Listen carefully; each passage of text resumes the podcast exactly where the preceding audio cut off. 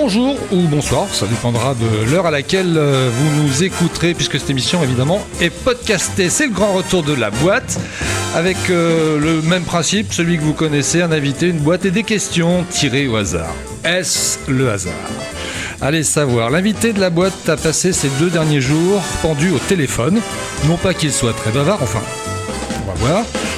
Non, c'était surtout pour faire parler les autres dans une cabine téléphonique, et c'est à Languidic que ça se passe. Languidic, porte de Lorient, vous connaissez. J'accueille pour vous aujourd'hui Da Silva sur Radio 162.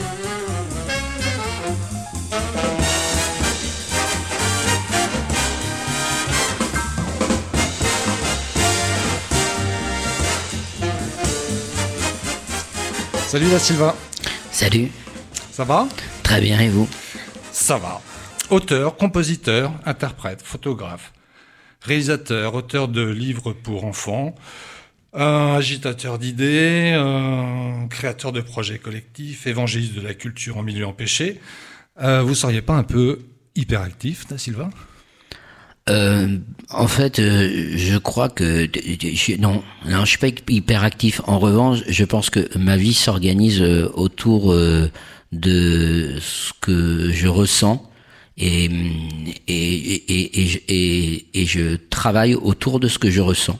Alors ma vie est, on a l'impression que ça fait beaucoup de choses, mais si on fait que ça, c'est-à-dire moi si je voyage quelque part, j'ai une idée. Peut-être. Alors, je vais essayer de réaliser cette idée.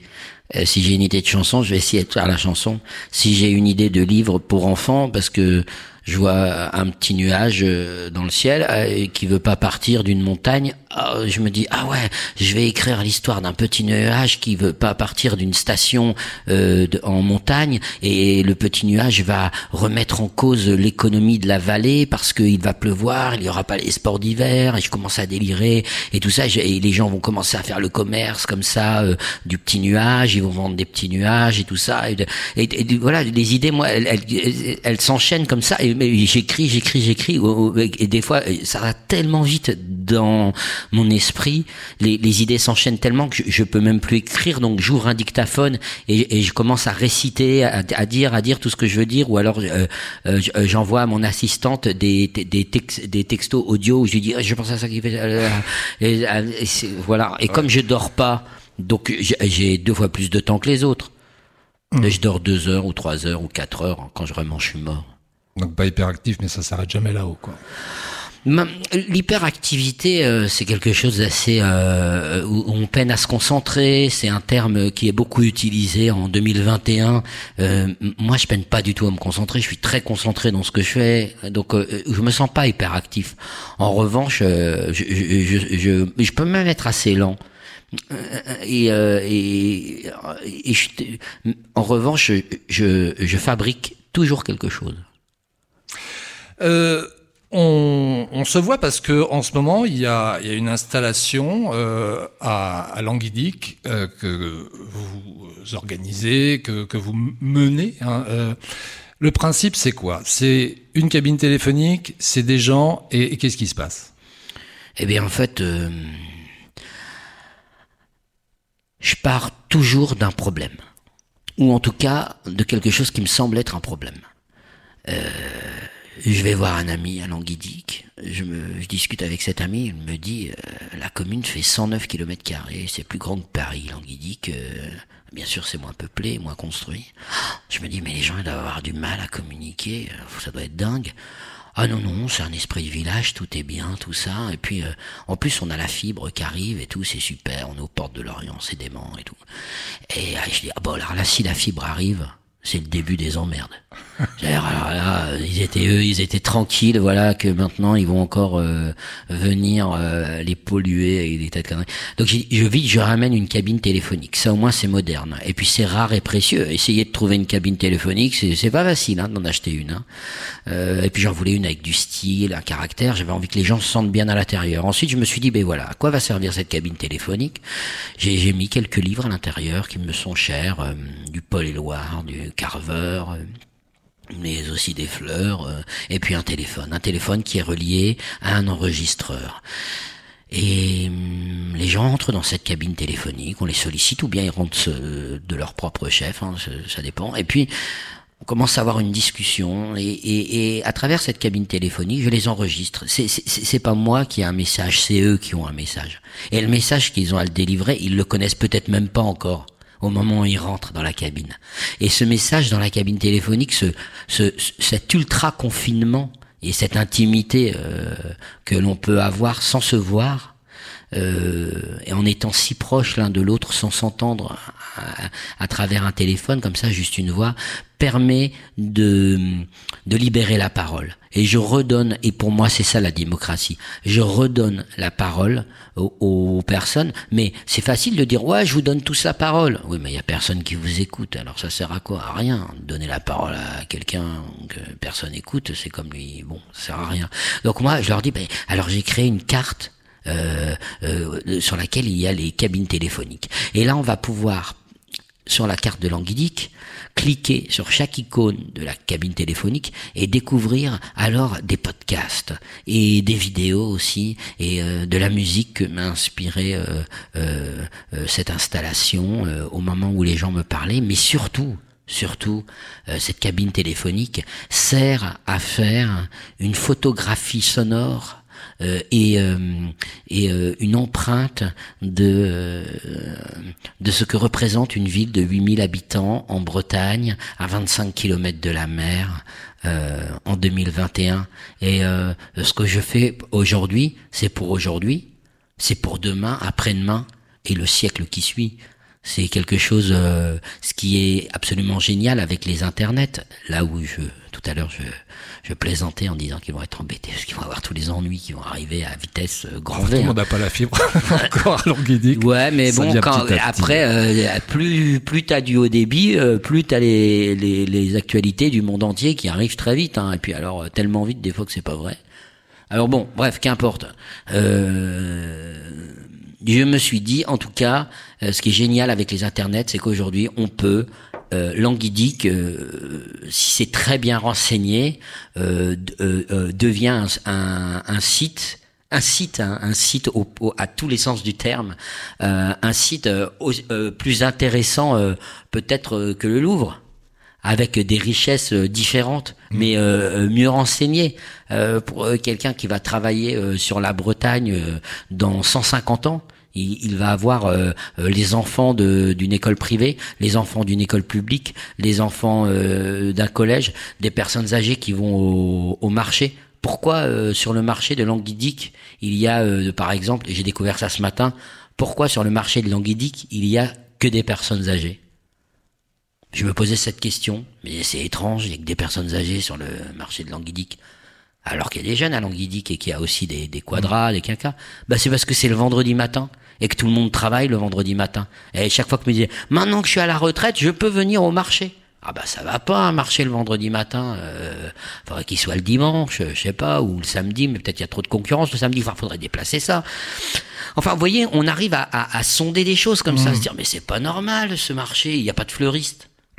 Je croise une dame qui rentre dans la cabine téléphonique, elle me dit je voudrais parler, elle me dit moi je fais un CAP fleuri, je voudrais venir là, mettre mes fleurs, vendre des fleurs. On sait que sur internet, rien ne disparaît vraiment. Est-ce que tous ces témoignages, tous ces... parfois j'imagine aussi des bouteilles à la mer, des déclarations, tout ça va rester après ces journées que vous allez passer à Languidic. Vous l'avez dit, hein, il y a une carte, donc c'est sur un site internet. Ouais, mais ça va rester à vie. Ça va être référencé à la mairie, ça va être référencé sur mon site à contre-courant. Ça restera à vie, Pour moi, c'est faire de l'art, c'est aussi ça. L'art, c'est une action artistique, c'est un acte citoyen, c'est un acte citoyen aujourd'hui, mais pour les années à venir aussi. On va prendre une première question hein, dans la boîte. Alors, ce sont des questions qui, pour la plupart, ont été laissées par des invités qui vous ont précédé et qui, à la fin de l'émission, comme vous le ferez tout à l'heure, laissent une question. À la personne qui vient. Quelle erreur de jugement font les gens qui ne vous connaissent pas ? Ce sera assez difficile à dire parce que moi-même je ne me connais pas et une personne qui semblerait se connaître me paraîtrait très prétentieuse. Donc je vais pas commencer à juger le jugement des autres sur moi-même. Déjà que j'arrive pas à juger les autres et encore moins moi-même le jugement qu'on me porte et l'erreur. Moi je trouve qu'il n'y a pas d'erreur, il n'y a pas de normalité, donc il n'y a pas vraiment de vérité chez les personnes. On est ce que l'on fait et ce que l'on fait, on le fait ou on le fait pas. Quand on est un artiste comme vous, Da Silva, justement parlant de jugement, le jugement qu'on peut porter sur votre travail, sur votre démarche, ça vous touche dans les deux sens d'ailleurs, quand c'est positif ou quand c'est pas compris.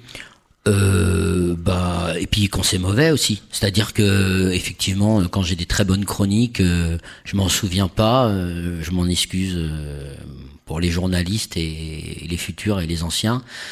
Sur mon travail, quand j'ai des bonnes chroniques, je retiens rien, j'en sais rien, je les lis à peine. Et puis dès que j'ai une mauvaise chronique, je dois confier que je la lis pas plus. Mais dès que je vois un mot ou deux dans la chronique, on me dira fais attention, tel canard, enfin tel journal a sorti une chronique, c'est pas terrible, ou l'interview elle est pas bien. Il y a l'attaché de presse qui t'appelle, qui te prévient, genre comme si t'étais un lapin de 6 semaines, tu vois. Et moi je regarde le truc, forcément je regarde. Ah oui. Et puis je vois 2-3 mots qui sont et ça fait toujours ça on le retient, ça fait toujours mal. Mm. Oui, c'est blessant. Non pas pour l'ego, hein, mais aussi pour l'ego, je pense, de toute façon pour l'ego, mais c'est blessant parce qu'on a, on passe sa vie à faire des choses et dans une critique qui est mauvaise, il y a toujours un peu de vérité.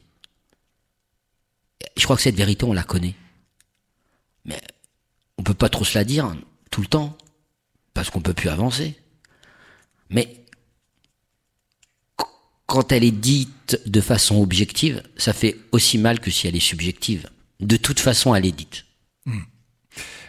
Tout à l'heure, vous évoquiez la rencontre avec votre ami à Languidic et notamment, il vous faisait part, de la difficulté à se parler. Vous avez, à un moment donné, un peu appréhendé ce moment où vous alliez rencontrer ce public décrit comme étant un peu difficile par votre ami. J'ai jamais peur de rencontrer des hommes, des femmes, des hommes, des citoyens. J'ai jamais peur, jamais. J'ai jamais peur parce que je sais que je connais la brutalité des hommes avec un grand H et j'y suis prêt. Moi, je pense toujours que les hommes sont brutaux et brutaux, parfois ignares, vulgaires. Et dépressif, et bien souvent, et quasiment tous les jours, je suis émerveillé de voir à quel point ils sont courageux, fins, tendres et délicats, et pleins de richesses, et comment et combien ils se battent pour ne pas être les monstres que nous sommes. Donc, vous savez, moi je pense que dans la vie, la règle, c'est l'échec. Et l'exception, c'est la réussite. Et chaque fois que j'ai une petite réussite, alors je l'honore avec tout l'élan qu'il faut. J'aime bien vos yeux comme ils brillent. Là. Ouais. On va reprendre une question.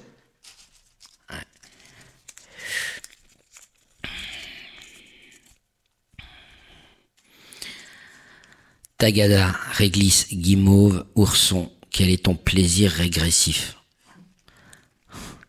Pendant très longtemps, j'ai tété mon pouce, je crois, jusqu'à... C'est vrai ? Ouais, j'ai pissé au lit jusqu'à 7 ans, 8 ans, et j'ai tété mon pouce jusqu'à peut-être 11 ou 12 ans. Il m'arrive encore de le faire dans les moments les plus... les plus oppressants de la vie. Il m'arrive encore de téter mon pouce. Je crois qu'il y a rien de plus régressif. Hein. à moins de vouloir retourner dans le vagin de sa mère, enfin l'utérus plutôt, il n'y a rien de plus régressif, je crois. Tout à l'heure, vous l'avez évoqué, Da Silva, vous écrivez, vous faites également des spectacles pour les enfants. Il y a un côté aussi régressif quand vous faites ce travail ? Absolument pas. Moi, j'ai toujours considéré que les enfants étaient des êtres humains dotés d'une grande intelligence, et je fais des spectacles pour le jeune public et pour tous les hommes qui ont eu 5 ans un jour et qui s'en souviennent encore aujourd'hui. Jamais je ne fais des spectacles ou des livres pour enfants qui considèrent que l'enfant a un cerveau atrophié. Mais au contraire, avec les enfants, il faut être encore plus pertinent parce que leur imagination est débordante, et lorsque c'est médiocre, ils n'imaginent pas, et quand ils n'imaginent pas, ils s'ennuient, et quand ils s'ennuient, ils vous le font savoir. Puisqu'on parle des enfants et de l'enfance, alors vous êtes originaire, vous, de Nevers, c'est ça ? Nevers, la Nièvre, 58. Vous avez découvert la musique tôt, pendant l'enfance, justement ? Oui, à 12 ans. J'étais dans une cité. Alors... Souvent, les gens, ils disent, ah là là, les cités de grandes villes et tout ça, c'est chaud, tout ça, là, le 93, non. Mais il n'y a rien de pire qu'une cité d'une ville de province où t'es même pas dans le centre, où les gens qui sont entassés là ont quasiment construit les bâtiments, où il n'y a aucune entrée, aucune sortie, et surtout, où la vie de personnes exclues qui trouvent un sens dans une sorte de semi-clandestinité, banditisme et tout ça est complètement fantasmée. C'est-à-dire que souvent, le fantasme du ghetto, le fantasme du mec dangereux, le fantasme du mec... et souvent, il est plus grand. Alors ces mecs-là, ils font des trucs encore plus fous. Ouais. Ouais, c'est quand t'es dans une ville de province et qu'il y a un quartier difficile, mais si le mec il peut découper un mec à la machette, il trouve pas ça grave. De toute façon, il croit que c'est comme ça à New York. Donc moi, j'ai été élevé dans ce quartier-là. Je m'ennuyais sévère. Hein. Là, j'étais un enfant qui portait l'ennui. Je crois que je me souviens, mon tout premier souvenir, j'ai 4 ans, je suis à la maternelle, et la maîtresse, elle me met un coup de ciseau sur la tête, des gros ciseaux comme ça avec les trucs là pour les œillettes, hein, pas la pointe. Ah ouais. Elle me met un coup de ciseau pour la tête comme ça parce qu'elle pense que je rêve et qu'elle en a marre de m'appeler. Et je réponds pas et je suis totalement absent. Et je me souviens de ça, j'étais un petit enfant absent. Mais c'était pas que j'étais absent, c'est juste que je m'ennuyais, mais terrible. Et à 12 ans, je découvre un centre culturel, un centre social, culturel. Et là, il y a un groupe, La Poupée Déchirée, qui répète. Et moi, j'assiste à toutes les répétitions. Chaque fois que je peux y aller, j'y vais. Et je suis dans un coin, je dis rien. Et puis... c'est le batteur qui dit à son copain en pliant sa batterie « Ouais, bon, faut qu'on plie le matos parce qu'on part à Montpellier, on part jouer à Montpellier. » Et je me suis dit « Putain, avec la musique, on peut se tirer. » Et là, moi, je m'en foutais de jouer de la musique, complètement. Ce que je voulais, c'était partir. Et je récupère tout de suite une guitare et là, je m'enferme dans ma chambre. Et je décide de plus aller à l'école, de plus rien faire, de jouer, de dormir avec ma guitare, de jouer. Et c'est comme ça que très tôt, j'ai pu prendre la route et faire des concerts et être découverte du Printemps de Bourges à 16 ans. Ou... Mais il y a le plaisir quand même qui arrive à un moment donné, parce que là, la manière dont vous en parlez, c'est utilitariste presque de se mettre à la musique. Mais justement, moi, j'ai jamais connu le plaisir de la musique par l'autosatisfaction. J'étais pas centré sur moi-même à jouir de mes notes d'une façon sensuelle. Non, moi j'étais dans le dur, j'étais là, je bûchais, je travaillais comme un rock et je disais mais il faut que je sorte de là quoi. Et le plaisir il est venu bien après. Comme mon éveil à la musique, c'était très drôle. Moi, j'écoutais de la musique en boucle, mais des trucs de dingue. J'avais été éveillé par un mélomane qui m'avait fait découvrir des tas de musique, mais rien de commercial. Moi, j'avais l'impression, quand j'écoutais Blixa Bargeld ou Neubauten, j'avais le sentiment d'écouter une musique normale, mais quand je faisais écouter ça à une fille qui me trouvait sympa, elle se tirait, hein. Mais Darémine, tu vois. Ouais. En plus, j'allais vous poser la question, justement, parce que quand on regarde un peu votre parcours, les gens avec lesquels vous avez travaillé, je me suis dit, tiens, mais la musique, ça lui a vraiment permis de faire des belles rencontres. Ouais. Pour le coup, pour le moment, pas les premières filles, en tout cas. Bah si, elles étaient bien, mais elles avaient peur. Et puis moi aussi, de toute façon, j'avais peur d'elles, donc ça tombait bien. Mais ça vous a permis quand même de rencontrer beaucoup de gens. Oui. Ouais. Dans ma vie. Et d'aimer aussi beaucoup de gens. Ah ben oui, j'ai pu. Je suis allé dans plein de pays jouer, et puis j'ai rencontré même en France, partout, dans toutes les régions, j'ai rencontré des gens, j'ai pu discuter avec eux, discuter de leur vie, des gens qui ont des vies complètes. Mais alors, quand on s'intéresse, quand on porte de l'égard à une personne, on se rend compte d'abord que lorsque l'on porte de l'égard à une personne, que déjà la personne elle est déstabilisée, elle peut même trouver ça un peu intrusif, elle peut dire mais qu'est-ce qu'il me veut lui, pourquoi il me parle comme ça, qu'est-ce que c'est... Mais en fait c'est la normalité, enfin il y a pas de normalité, mais c'est le sens de la vie que de s'intéresser à l'autre, enfin c'est ce qui donne un sens à ma vie, moi c'est de m'intéresser aux autres. Et dès qu'on commence à parler à quelqu'un, la personne elle est toute étonnée. Un jour j'ai parlé à j'ai jamais pris le métro, enfin si deux fois j'ai pris le métro parce que je suis claustro, et c'était avec mon assistante parce qu'elle prend le métro, elle aime bien, moi je déteste, et elle me dit mais si, il faut que tu vois le métro. Je descends dans le métro et je commence à parler aux gens dans le métro. Mais les gens étaient hallucinés de voir un taré qui leur parlait. Moi, je leur parlais, ça va, et tout, aujourd'hui. Et on se rend compte que quand on commence à parler, mais moi, j'ai pas du tout envie de parler de la pluie et du beau temps. Ça m'intéresse, mais absolument pas. Enfin, il peut pleuvoir sur la tête, je m'en rends même pas compte, de toute façon. S'il fait beau, ça m'intéresse même pas. Ça m'intéresse pas qu'il fasse beau, chaud, froid, ou qu'il pleuve, tout ça. Je regarde même pas ça. J'ai pas le temps pour ça. Et j'ai le temps de la contemplation. C'est-à-dire j'ai le temps d'être absolument de rentrer dans un décor, de tout sentir d'un coup, et puis voilà. Mais à partir du moment où je pars, bah c'est fini, je suis ailleurs, j'ai pas le temps pour ça. Mais j'ai le temps de la contemplation, ce qui est complètement différent. Mais moi, me parler des cumulus nimbus ou de savoir si le soleil est à droite ou à gauche, s'il va se couvrir et tout ça, c'est pas grave. Mais ce que je sais, en revanche, c'est que quand je discute avec les gens, moi, je veux tout de suite savoir, quoi, comment ça va, quoi, et puis pas comment ça va, bien, ça m'intéresse pas, quoi, bien, tout le monde va bien, quoi, enfin, bien, c'est comme, oui, ça sert à rien, oui, enfin, je crois. On va faire une première pause musicale. Est-ce qu'il y aurait un artiste que vous auriez envie de nous faire découvrir, là, maintenant ?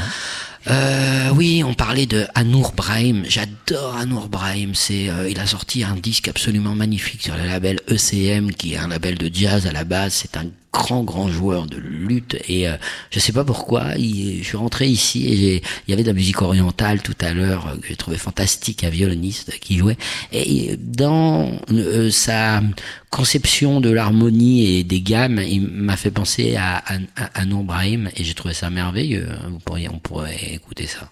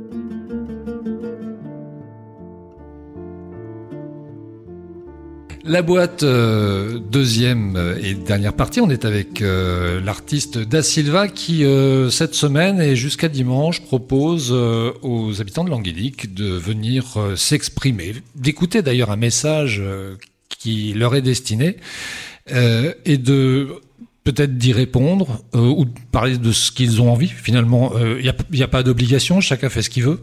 Da Silva ? Ah oui, chacun fait ce qu'il veut. Moi-même, je sais pas ce que je vais dire. Alors, je prépare absolument rien. Si je ne suis qu'en réaction et surtout, j'essaie d'être le plus silencieux possible et de laisser parler les personnes. Je suis juste là pour débloquer. Parfois même, le moment de silence est important, mais si je vois que le moment de silence devient embarrassant pour la personne, alors je lui trouve une sortie de secours. Voilà, donc vous allez sur la page de Languidic officielle, vous allez tout retrouver, hein, ou sur le site à contre-courant, vous allez retrouver d'ailleurs tous les éléments qui vont vous permettre de pouvoir trouver la cabine et venir discuter. Bon, c'est le principe de la boîte, on a des questions, on a ouvert deux questions jusqu'à présent, on va en prendre une troisième. Alors... Êtes-vous de ceux qui sacrifieraient la vie d'une personne pour en sauver 100 autres? Êtes-vous de ceux qui sacrifieraient la vie d'une personne pour en sauver 100 autres? Bon, je crois que je tue les 101. Ça se trouve, il n'y en a aucune de bonne là-dedans. Non, je sais pas du tout.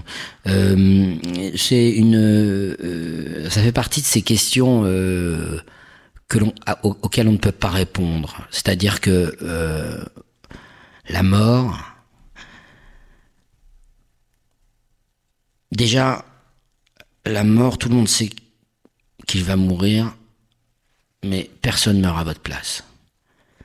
Alors, donner la mort, ou sauver quelqu'un d'ailleurs, les deux, c'est quelque chose d'absolument, à mon avis, qui relève de la situation, plus que du courage. On ne sait pas pourquoi un mec va sauter dans la fosse au lion pour aller sauver un mec qui est tombé là et qui ne le connaît pas. On ne sait pas pourquoi. Les héros décident d'être des héros. on décide de s'engager dans la marine, on décide de s'engager en étant soldat, on décide d'aller se faire dézinguer pour une cause qui n'est pas la sienne, dans un pays qui n'est pas le sien, parce qu'on croit à la liberté, parce qu'on pense que la liberté des uns s'arrête là où celle des autres commence, parce qu'on croit à certaines valeurs, alors on choisit, on s'engage. Mais quand on est un simple citoyen, je crois pas. Je crois pas qu'on puisse dire ce qu'on va faire pour sauver des gens ou en tuer d'autres. C'est vraiment, faut être mis en situation. Sinon, on raconte n'importe quoi pour se trouver des vertus où il y en a pas ou des défauts où il y en aurait. Mmh.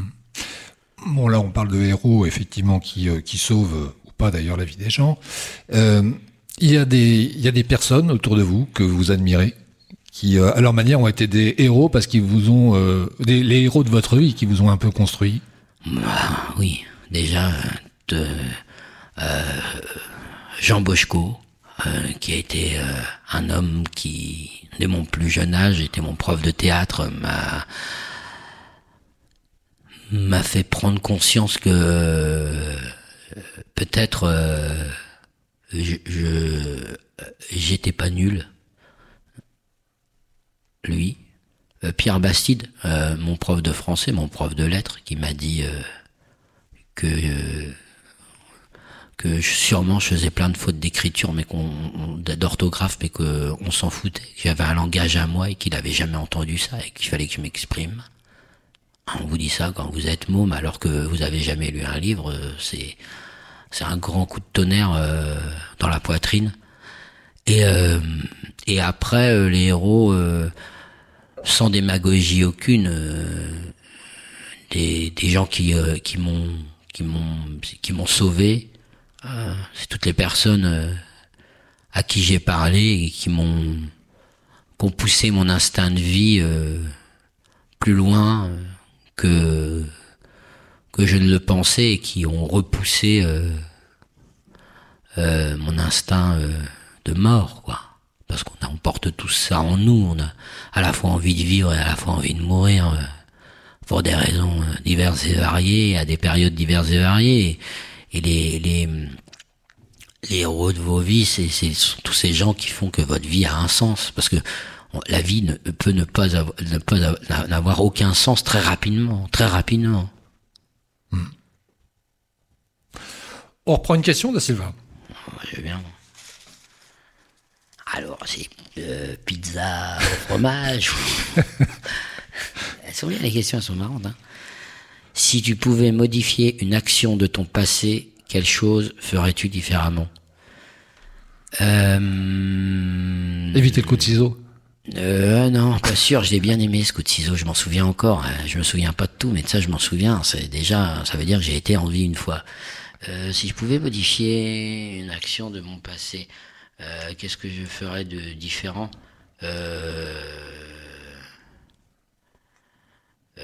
Attendez, il faut faut que je vous dise un truc vrai, parce que sinon ça irait pas. Si tu pouvais modifier une action de ton passé, quelle chose ferais-tu différemment ?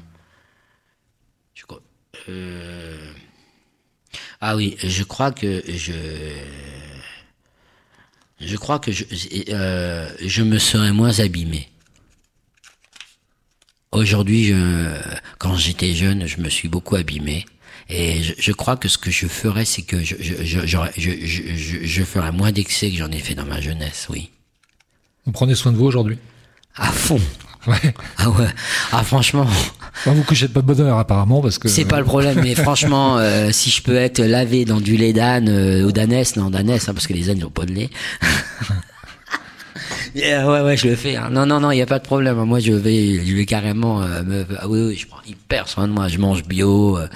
Enfin, c'est un peu ridicule de manger bio parce que bon, franchement, je suis une centrale nucléaire. Mais en gros, je fais hyper gaffe maintenant. À tout. J'ai vachement envie de vivre. Hein. Ouais, il y a eu un déclic à un moment donné où vous vous êtes dit c'est bon, on arrête les conneries maintenant, on fait différemment. Alors je pensais pas que c'était des conneries, vraiment je pensais que c'était utile de se détruire. Je trouvais que c'était la seule façon de vivre et la plus vivable en tout cas, c'était d'être là sans être tout à fait là. J'étais assez partagé, j'avais quand même un instinct de survie très fort et puis un désir de vie très fort. Mais oui, la création a fait qu'à un moment donné, je me suis dit ah non, je peux pas rater ça. Ça c'est trop. Ça c'est. Et puis j'ai commencé à me sentir utile et à sentir que je pouvais faire quelque chose qui pouvait changer un peu certaines choses qui ne me convenaient pas. Alors autrefois, je pensais que tout était verrouillé, qu'on pouvait rien changer, qu'on avait une marge de manœuvre. C'était Rousseau, quoi. L'homme est né libre et il est dans tous ses fers, quoi. J'étais empreint de Rousseau jusqu'au dernier jusqu'au fin fond de mes cellules, quoi. Depuis maintenant 1 an et demi, d'autres prennent soin de nous. En tout cas, on nous demande de prendre aussi soin beaucoup des autres. On nous a même, à un moment donné, confinés. On n'est pas encore tout à fait libre d'aller et venir comme on le souhaite. Comment vous avez vécu ce confinement? Vous avez été très actif parce qu'il y a eu ce site, cette plateforme que vous avez mis en œuvre. Mais vous, comment est-ce que vous l'avez vécu? Moi, j'ai un peu honte de dire ça, mais très très bien. Si on me demande de rester au lit à lire des bouquins, je suis l'homme le plus heureux du monde que j'ai rien à faire. J'appelle Deliveroo, on me livre une pizza, je me lève pas, je me lave pas, je suis hyper bien, je suis entouré de mes pizzas, mon chat me mange le dernier morceau de jambon qui est tombé derrière mon oreille, ça me va parfaitement.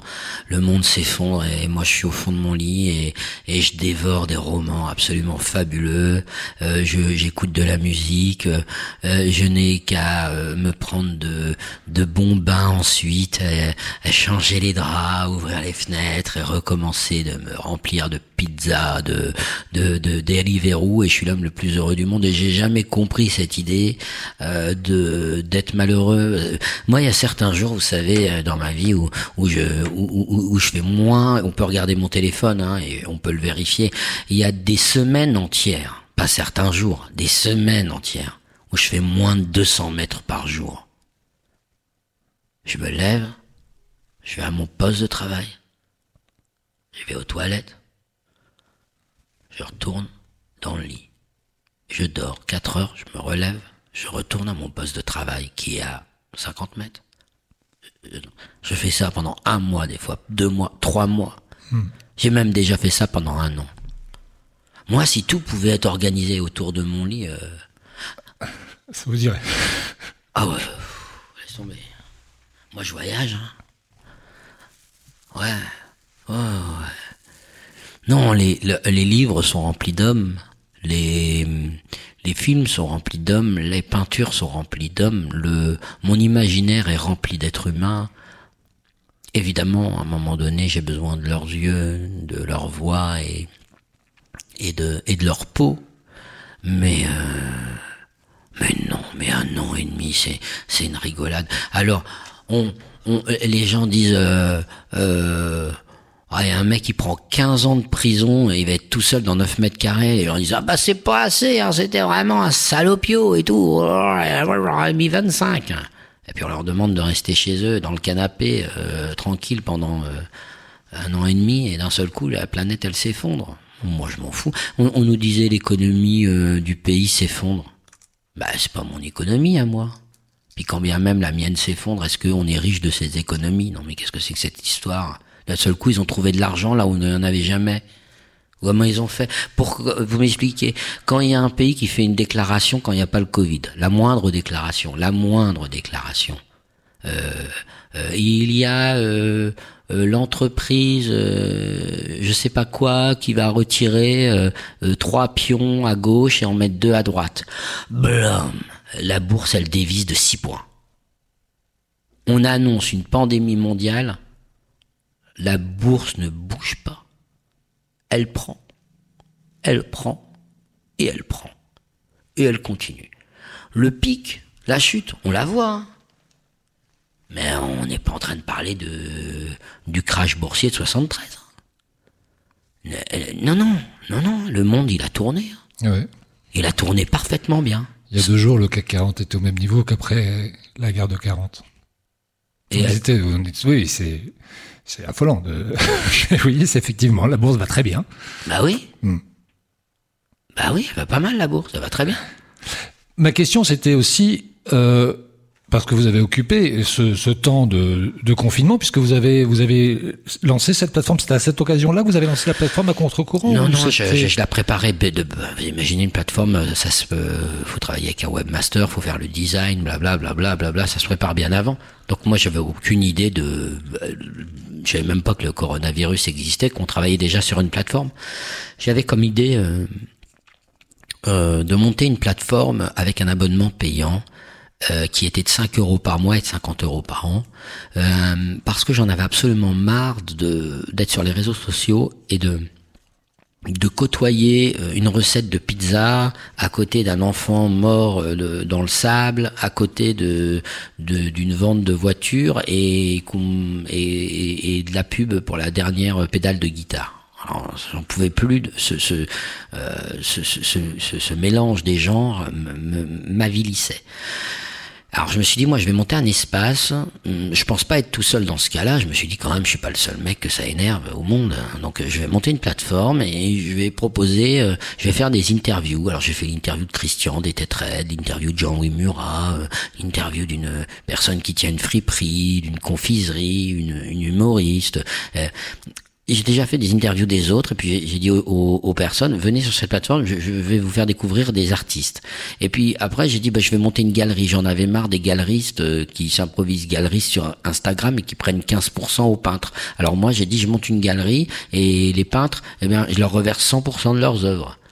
Et en plus, je composais une musique originale pour la promo. Alors j'ai rentré dans ma galerie une peintre fribourgeoise du Valais, un photographe belge, une artiste bretonne, une peintre bretonne, une photographe. Enfin voilà.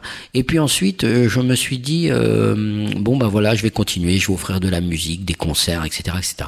Et puis arrivé après cette longue période de communication, ça marchait très très bien. Hein. Ça marche d'ailleurs toujours très bien. Les gens continuent de s'abonner, mais arrive Pascal Obispo qui dit salut, j'ai une idée, je vais monter une plateforme payante avec tout mon contenu et tout ça, ça va être génial. Et là, je me suis dit, on fait pas les mêmes choses pour les mêmes raisons. Donc, moi je m'appelle à contre-courant. D'abord, cette idée de plateforme culturelle à abonnement payant, j'avais absolument rien inventé. Damien Cesse l'avait fait avec Contre-Culture depuis longtemps déjà. Il n'y proposait pas le même service et le même contenu, mais qu'importe. Donc là, il déclare en grande pompe à toutes les émissions, voilà. Et moi, je dis, mais moi, et tout de suite, le lendemain, j'ai dit, ma plateforme, elle est gratuite pour tout le monde. Gratuité absolue. Je trouverai le financement autrement. Live gratuit, tout gratuit. J'ai tout mis gratuit parce que moi l'idée c'était pas de prendre en otage les gens, parce que si on retire tous nos titres des plateformes comme Spotify, Deezer, YouTube et iTunes et tout ça, si on retire tous nos titres des GAFA et qu'on met tous nos titres payants sur une plateforme, ça veut dire que tous les gens qui vous ont soutenu toute leur vie, qui payent leur abonnement, etc., etc., vous, parce que vous n'êtes pas d'accord sur la rémunération de vos œuvres, vous allez les prendre en otage et les obliger, puisqu'ils vous aiment. Il y a une sorte de dépendance quand même. J'espère qu'il y a une interdépendance entre les artistes et le public, et le public et les artistes. S'il n'y a pas d'interdépendance, il n'y a pas d'art, en fait. C'est que ça veut dire qu'on est des pingrelots pour le divertissement, quoi. Moi, quand j'aime quelque chose, j'en suis forcément dépendant. Mais je suis dépendant des livres, dépendant de la musique, dépendant de la culture. Quand j'ai vu cette prise d'otage, j'ai dit, mais non, ça, c'est pas un acte d'indépendance, c'est une prise d'otage. Et je pense que quand on est un poids lourd de l'industrie musicale, alors on doit se battre contre Deezer, contre Spotify, contre iTunes, en disant, mais quand un mec paye 9 € par mois, s'il écoute un seul album dans le mois, c'est 9 € moins votre commission doit revenir à l'artiste. On doit payer les artistes au nombre d'écoutes réelles. C'est-à-dire, si un mec écoute 10 albums, eh bien, chaque album va recevoir 9 € divisé par 10 moins la commission de la plateforme, et pas 0,0001 centime, et tout ça avec des gens qui achètent des streams et des espèces d'artistes fictifs aussi. Il y a aussi des artistes fictifs que créent les plateformes. C'est-à-dire des sortes de morceaux électro qui n'ont absolument, qui sont faits mais par des hommes, mais qui ne sont absolument pas, qui sont vendus pour simplement faire du stream et nourrir des playlists. Vas-y, je fais mon sport, demain je me lève apéro, enfin des conneries, et simplement pour que les plateformes récupèrent encore plus d'argent. Et puis, alors c'est plutôt là qu'il faut lutter, c'est-à-dire moi je suis pour une bonne répartition des choses. Moi, par exemple, j'ai un abonnement. Là, je suis en train de faire la cabine téléphonique. Bon, bah, je suis pas en train d'écouter de la musique. C'est-à-dire, ce mois-là, sur mon abonnement, je pense que je vais écouter 2 titres. J'ai écouté 2 titres, je pense, et j'aurais pas le temps d'écouter autre chose. J'ai écouté des vinyles, j'ai écouté la radio, tout ça, mais j'ai écouté 2 titres sur iTunes. Mais normalement, 2 titres d'un artiste, moi, je voudrais que mes 9 € aillent à cet artiste. Ça me semblerait normal. Et c'est comme ça qu'on pourrait sauver, la musique de niche, la musique expérimentale, le jazz, le classique, la musique du monde. Parce qu'il y a des artistes qui autrefois arrivaient à vivre avec 5000 albums, 10 000 albums vendus. Chacun avait son économie. On peut pas avoir de généralité sur une économie musicale et appliquer la même chose à tout le monde. C'est forcément du cas par cas. Et la musique, l'économie, on a voulu nous faire croire que l'économie de la culture était une généralité. C'est absolument faux. C'est du cas par cas pour chaque projet. Si par exemple un artiste, un mec qui écoute Boulez, un auditeur qui écoute Pierre Boulez, vous imaginez qu'il s'en contrefou de Maître Gims quand même. Ouais, c'est pas le même genre. Bah, il peut pas tomber sur un titre de Maître Gims. Non mais avec tout le respect que je dois à Maître Gims, hein, ouais. Le truc c'est que il peut pas. Il écoute Pierre Boulez. Il va pas non plus écouter même un groupe de folk américain. Il va écouter Pierre Boulez, le mec. Donc de la musique vraiment contemporaine, difficile, qu'avec des bruits et tout ça. Bah, il y a peut-être 500 personnes par jour qui écoutent du Pierre Boulez. Mais si Pierre Boulez, sur ces 500 par jour, mais il est plus là, si il touche 0,001 centime, à quoi ça sert? On vit pas. Mais oui, alors que si il touche 1 € dans la journée, et il touche 500 €. Et les gens qui l'écoutent, ils ont le sentiment de lui donner quelque chose. Parce que on est souvent en train d'accuser les consommateurs. Alors les gens disent, oui, dans notre société, on ne sacralise plus les artistes, on ne sacralise plus les choses. C'est faux. Les gens continuent d'aimer les artistes, continuent de les sacraliser, continuent de les suivre. Le seul problème, c'est qu'ils savent qu'ils leur donnent plus rien. Ils cliquent, ils écoutent, et ils savent pas où l'argent va. On sacralise quelque chose quand on a le sentiment de donner le change. C'est comme dans une histoire d'amour. Dans une histoire d'amour, quelle serait une histoire où vous embrassez la planète entière? Comment la demoiselle ici pourrait se sentir plus considérée que la demoiselle là? Bah non, vous allez embrasser la terre entière. Quel sens ça a? Aucun. Le baiser n'a plus aucun sens. Autant lécher des barrières de métro. On va prendre une dernière question. Oui. C'est passionnant. Et on sent effectivement cet engagement qui vous anime. Quel est le prochain projet qui t'excite dans ta vie? Oh merde. Oh, c'est bien, c'est une dernière question, c'est pas mal. Ouais. Oh ben, alors des projets, alors le souci de mes projets, moi, c'est qu'ils ne sont pas en série. Pour ceux qui font un peu d'électricité, ils sont en parallèle. Donc ils sont branchés dans mon cerveau en parallèle. Donc en ce moment, j'ai plusieurs projets qui m'excitent complètement. Le projet, c'est le projet de cabine téléphonique que je suis en train de mener à Languidic en ce moment, qui est une œuvre inclusive et et participative. Le deuxième, ce sont des projets que j'ai montés au Mont-Saint-Michel. Je vais faire voler des cerfs-volants avec des mots, et les gens ils vont faire voler des mots, et on va faire de la poésie dans le ciel pour remplacer les avions qui font de la publicité pour Super U et je sais pas quel autre magasin qui vend des moules à 3 €. Mon autre projet qui me tient énormément à cœur, c'est mon projet auprès des personnes isolées qui ont des